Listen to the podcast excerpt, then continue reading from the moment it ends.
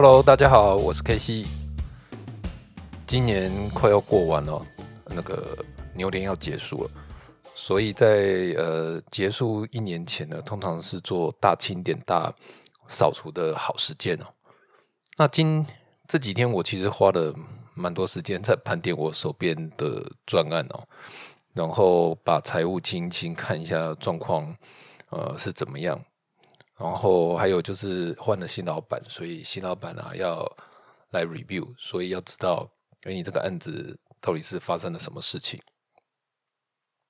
那相较于我之前的这个有一个案子，就是长达四年的哦，是一个非常巨大的专案，它赔的也很多。嗯，这几个专案其实都相较于小了规模啊，还有时间都都都小了蛮多的。大概都是在六个月左右的规模，然后成员呢也都是在五个人左右。但是我想要分享的是，其实专案小并不代表这个不会翻车哦。大案子虽然这个规模大、时间长，但是他老板投入的这个人力呢，跟这个投注的这个目光，哦，他的这个关注呢就很多。然后它的 review 会非常多，因为大家都知道这是一个高风险的这个专案。那这个你做起来虽然非常的痛苦哦，因为随时都有人盯着你哦，然后呃好好的关心你会不会出出状况啊，有没有走偏。但是你要把它做到整个系统、整个案子都、整个专案都崩盘全灭的机会呢，其实是不大的。反而是这种小专案没有人顾的，哦老板就觉得你应该可以自己 handle 的很好的这种，它的规模小归小，但是它的 buffer 呢也很小。你一旦轻忽不管了，可能它出了状况就非常的难救。嗯，这两种规模的这个专案节奏其实是不太一样的哦，所以呃，仍然要靠专案经理的这个一。依据实际的状况呢做调整哦，改变做事的方式，还有面对的这个心态哦，我觉得这个心态的调整是非常重要的。大的案子呃要的就是稳定哦，因为你人多，然后时间也长，就像这个曾国藩讲的这个接应在打呆仗哦，你要求的就是一个稳定的输出，你可以慢，但是你不能够乱。在这种大专案里头，磨死人的通常不是案子底类哦，磨死的通常都是团队自己的内乱哦，还有你的士气的磨耗。如果你知道这个案子做的很长哦，要跟专案的团队成员呢，要先打好这个预防针，做好心理准备。我认为这非常的重要，因为有的人哦，因为现在大家换工作的周期其实都变短了，很多人一两年就是换一次工作。啊，你这个状态一做就做了三年、四年、五年的，很多人是没有这种心理准备的哦。就是你不一定都撑得住了，但是你想想看他你的 member 是不是能撑得住？所以在这种状况之下呢，可能做到一个比较关键的时间点呢，压力就是超过了一个临界值之后呢，很多人就爆掉了，然后他们。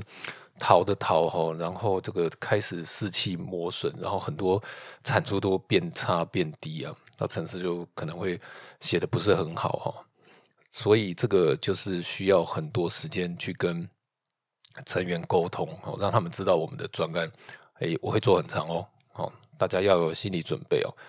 但是这个难题是在哪里呢？是，嗯。你一开始就并没有预期专案会变那么长，你可能只觉得他他可能只要做个一两年，但是呢，没想到一做竟然就做了三年啊，又底累那遇到疫情呢变成四年，然后还有维运，要变五年，还有六年，嗯，这变成一种持久的拉锯战。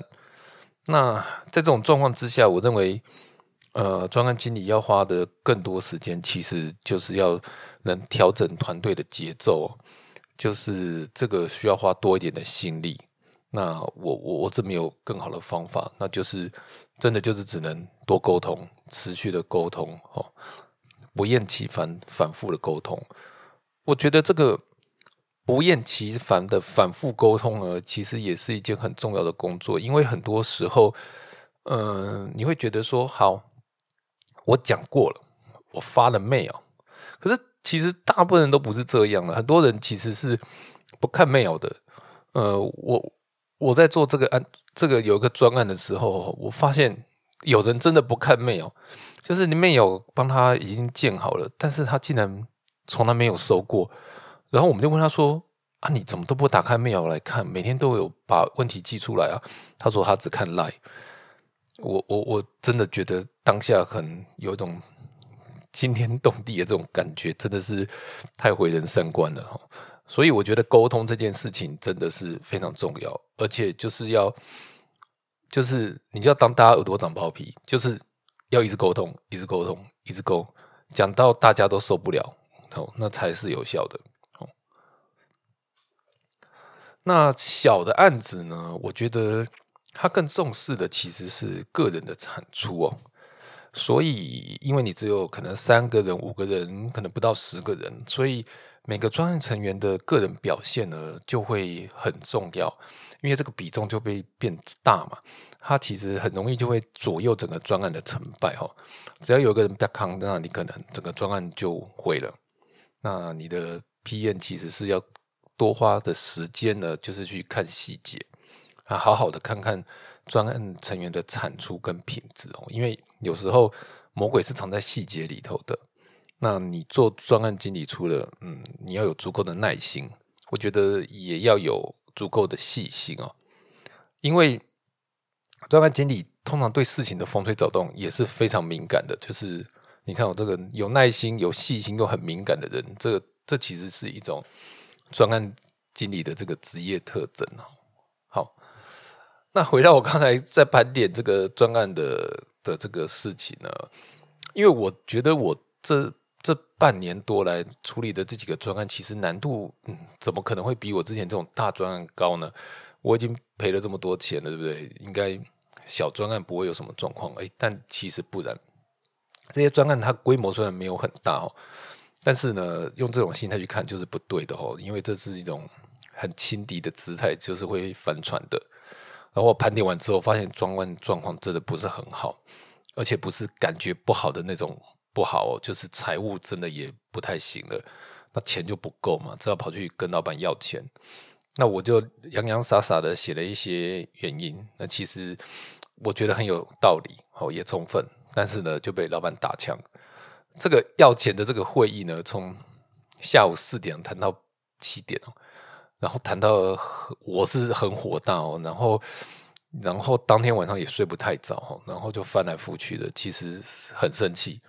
那心里不高兴是一件事哦，可是有时候更多的就是疑问：那到底我做了什么事情呢？把把这个案子搞成这样之后，这其实还蛮丢脸的。那到底是发生了什么事情呢？专案其实走到一半呢，就有人其实就在反映说啊，这个有状况哈，然后但是我解决了，就是当下其实都排除了。可是这个专案如果它反反复复的出现问题哈，你你你应接不暇的时候，呃，它一定会掉球。那这每天每周掉个一点点累积起来呢，就会就是非常大的这个呃影响。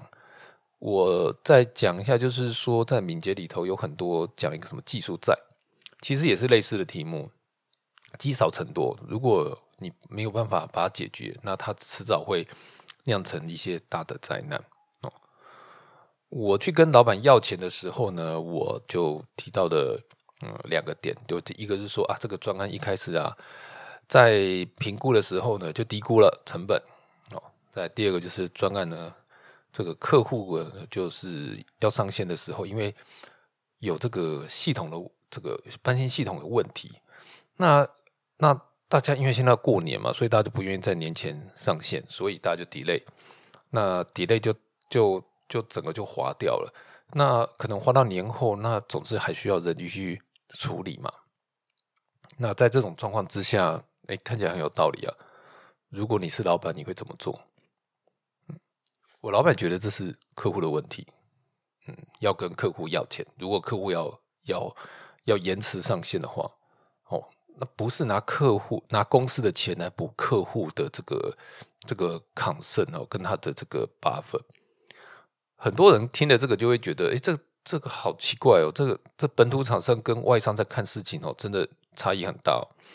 本土厂商已经走到这个时间点了，我就要上线了，就差没一两个月，可能几个礼拜，一点点的钱，那他就会说，那那好，那息事宁人，那那我再 support 几个人吧。可是外商的老板，尤其是那种不会讲中文的哦，对问题是谁造成的，都是非常在乎的，所以他宁可让。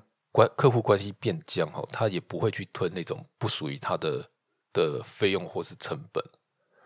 嗯，就台湾客户的立场哦，会觉得这是一个嗯不知道人情世故的的做法哦。我已经给你赚了这么多钱了，给你一个案子了，哎，百来万、几百万的案子，你都不能吸收一点吗？对不对？台湾人就是这样子嘛，买买买菜送葱嘛。可是外商老板会觉得不是这样子的，他不认同这种思维哦。尤其是那种离你现场越远的人，他们通常都立场都越硬越坚定哦。那这就是让这个前线的 PM 就非常的辛苦，因为你一直要去跟客户说 no，哦，那客户其实就不高兴嘛，那就会去告状，他就找业务告状，他说啊，你们家的 PM 啊，踩的好硬哦，一步都不让啊，那我们以后不要合作了。所以这引发另外一个问题啊，客户。客户告状之后呢，业务就会跳出来，就是要你吸收，那就是 PM 普化无耻的日常的一天哦。嗯，我们可以不要惊动老板，当然，我我觉得很多 PM 其实都不希望老板记录自己的专案，因为有时候真的会很麻烦。好，但是你知道，有时候客户不是只会来这一下哦，他可能有很多下，他每天都要你吞。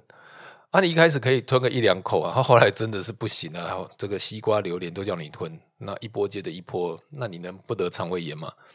所以你事实还是要把老板拉出来做坏人哦，这是必要的。有时候呢，真的就是为了要制造纠纷，我就是呢要把这种事情呢搞得呢很困难，然后搞得乌烟瘴气。啊，你要我吞啊，没关系，那我就放臭屁，那总是有人受不了嘛。那谁急谁就会去处理，受不了人就会去处理啊！哦，这就是专案管理的黑暗兵法。但是呢，这种黑暗兵法其实不能常用的，就是你要知道适可而止。第二个就是，这其实平时就要做好准备，提前预防。那我觉得，我认我认为我这次其实就是没有好好的去做一些预防的工作哦，其实没有想清楚、看清楚。因为这个专案在开始的时候呢，呃，结案时间就离这个哦 day one 很，就是离年假就很近哦，所以我在 day day 零的时候，应该就要好好思考这个题目。这有时候，嗯，就需要一些累积跟思考哦，你才能够去想到这件事情。但我觉得这个是最重要的。那我刚才提到一个，就是专案低估成本是一题哦，呃，这可能就要回到整个。团队内部的责任归属，那这个是一开始规划的人就没有把这个该估的人天跟范围估好吗？还是执行的人有问题？我 P N 觉得这不是我执行的问题，因为当初就是错的嘛，对不对？可是你这样子讲，呃，这个当初做 engagement 的人不高兴了，然后他觉得没有我，我当初都规规划的很清楚，是你执行有问题，你守不住哦。所以这很难说，这个百分之百到底是规划的人有问题呢，还是怎么样？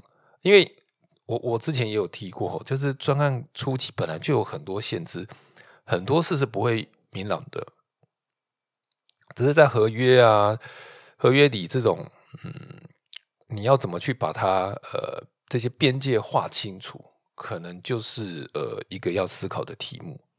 好那如果下次有类似的案子呢，我会就会把这个客户测试时间给定时框出来，就说你这时间一定要做完。但是这就会引发另外一个题目啊，你你要交给客户的东西，你的 quality 的品质真的好到能够让客户在限定的时间就验证完吗？有时候大家摸摸自己的良心，可以想想哈，有时候其实真的不是客户的问题，就是你的东西就是也没有那么的完整。所以这个你拖一点，我拖一点时间就过去了。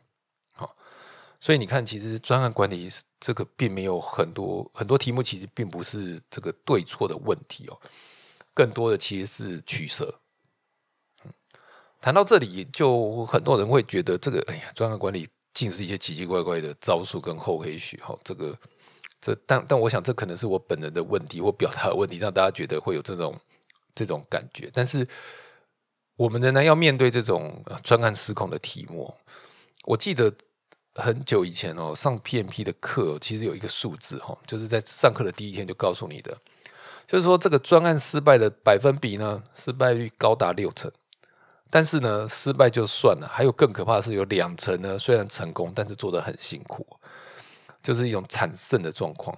所以真的做的顺利又成功的专案呢，大概只有两成十八趴。那如何提高专案存活率？哈，让你能够好好的做完，好好的下车，哈，真的是我们专案经理的重要课题。未来我们聊敏捷式开发呢，还会再谈到这个比例。嘿这有一另外一组数字是关于敏捷式开发的，这个也很有趣啊。但是我们先暂且压下不谈哦。面对这些这个专案管理的议题呢，我自己有几个看法哈。我觉得呃，因为专案其实都是人在做哈，不管专案的大小，你我觉得你都要相信自己的专案成员。大的专案哦，你你没有办法每管到每个人。你更要相信他们能自己能够自治，能够做好。那小的专案，你要相信他们有本事扛得住。哦，如果你对这个人有疑问啊，你宁愿不要用。你的你看这些专案的产出，这些你的事情可以看得非常的细，但是你不能管的细。管的细呢，你就会把你自己累死，也会让这个专案成员就失去自己解决问题的能力。跟企图心，那是未来什么事情都来请示你，这个大家都会非常的麻烦。哦，那但是我觉得这个其实是非常就是违逆 P 验的这个本性哦，因为你看刚刚有讲的 P 验就是这个耐心、细心、敏感哦，就是讲难听点，就是什么事情都要细细的看、细细的管。那我们其实要试着学习放手，就是从紧迫盯人呢，改成就是扣取的这种方式。谈到 coach 啊，谈到教练哦，这教练手法其实是呃这几年非常热门的一个显学哦。呃，他其实是透过一些问问题的方式哈，让我们家的这个被教被 coach 的人，可能就是我们家自己的 member，好，然后我们问他问题，然后利用这些问题呢，协助他呢去了解事情的真相，寻找呢问题的盲点等等。那我们可能多利用开放式的问题，那让让他透过这种问与答的这种这种方式呢，来来找答来找答案。那这其实并不是很容易的事情。很多人问问题会变成在 challenge 别人，就说你为什么这样做？那问为什么其实就是一个杀伤力很强的问题。通常听的人都会觉得你是在在这个攻击他。那要怎么样问的这个心，就是大家能够心平气和，又能够真正的去面对问题、解决问题呢？哈，我推荐一个方法叫做焦点讨论法。那其实你可以查在网络上查 O R I D 或查这个焦点讨论法，可以查到非常多的资料。O 呢就是事实，然后 R 就是感受。I 呢是诠释，D 是决定哦。那透过这四个阶段呢，你其实就能够把你这些问题呢做一些规划。那你在问问题的时候呢，你就能够问的比较有意义，能够找得到你该想要找到的答案。那有一本书叫做《学问》，O R A D 是。开放智慧出的哦，这本书其实也蛮有意思的。它其实前面花了一些呃篇章呢，讲了这个 O I D 是什么。后面呢，就呃就是有大概有非常多案例，有一百个案例哦，告诉你说你要怎么去呃问问题，然后什么读书会啦，然后制作宣传手册、设计办公室啊，甚至回馈意见给别人等等，有非常非常多的。问题范例，那你可以拿来参考，就是减少你自己绞尽脑汁的这种、这种这个时间哦。哈，然后这是第二点。那第三点呢？我觉得是这样哈，就是说，我会建议大家要多去现场啊。那因为有，因为现在有很多专案经理，其实他非常的忙，手边很多专案哦，或者他都在远端。那因为我们现在远端就能做事嘛，然后可以康扣啊、Teams 啦、Zoom 啊等等。可是你去现场，你才会知道发生了什么事情哦。尤其是你去的现场，可以有一些情绪的流动，或者是客户的一些问题，它并不会真正彰显在你的周报上、月报上，它只是要到现场你才会知道的。而且你要去跟客户、跟你的成员多聊天，这件事情我觉得非常的重要。因为我刚很早就有讲过，这个沟通是专案经理最重要的事。但是你要跟人家沟通之前呢，你必须要有一些关系，把我们都连在一起。因为人是社交动物嘛，所以你要建立这个关系，你必须要有交情。所以你有时候一些去嘘寒问暖，那些并不是没有用的事情。你你去跟人家建立这些聊天，去去去拉迪赛，其实多多少少拉近你们彼此的距离。未来你们要谈事情就会容易许多。最后一最后一点，我觉得是最重要，就是多思考。呃，这个有一句话叫做“战术的成功不能弥补战略的失败”哦。那我也要讲的是，其实你勤奋是不能弥补思考的怠惰。就是你如果做的很努力，可是你真的不知道你在做什么，或者是你想说哦，就努力做，总是会有出头天哦。那通常都不会有机会有出头的。为什么会这种想法呢？因为我自己认为，我自己在这案子里头也没有偷懒。嗯，有几个案子，甚至我每天每个礼拜都去跑客户，去在那边罚站哦，跑的也算是勤。但是这个、这个这么这些的痛苦，我都熬过去了。但是专案的结果仍然不如预期。那在这种状况下，到底是我做的不好，还是我根本就走错了方向？所以我认为我。应该要多花更多时间去想想发生了什么事情，要去复盘自己做了什么事情，然后找出这个改变的方向。其实就是 P D C A 的 C 跟 A，我觉得这是一个很重要的一点，就是我要定时去反省我自己发做了什么事情。但我不是虐待狂，每天都去责备自己，而是说我要呃知道我做了什么，然后我去思考这是对不对，然后。去找一个 action item，然后去改善，然后这样子，我相信才会有一个比较正向的循环。好，好了，那最后我要讲的是，专案并不会因为你做了什么，它就一路顺利的向结案冲去。哦，这这不太可能。实际上，仍然会非常多需要调整的地方。其实就是我刚才也讲到了 P D C A 的 D 跟呃，对不起，C 跟 A。好。希望大家都能够找到自己这个专案管理的圣杯哦，然后就是大家能够走从这个专案管理这个八成痛苦又失败的泥沼中爬出来。好，那今天的分享就到这边哦。有任何的想法或建议啊，也欢迎留言给我。好，谢谢大家，我们下次见，拜拜。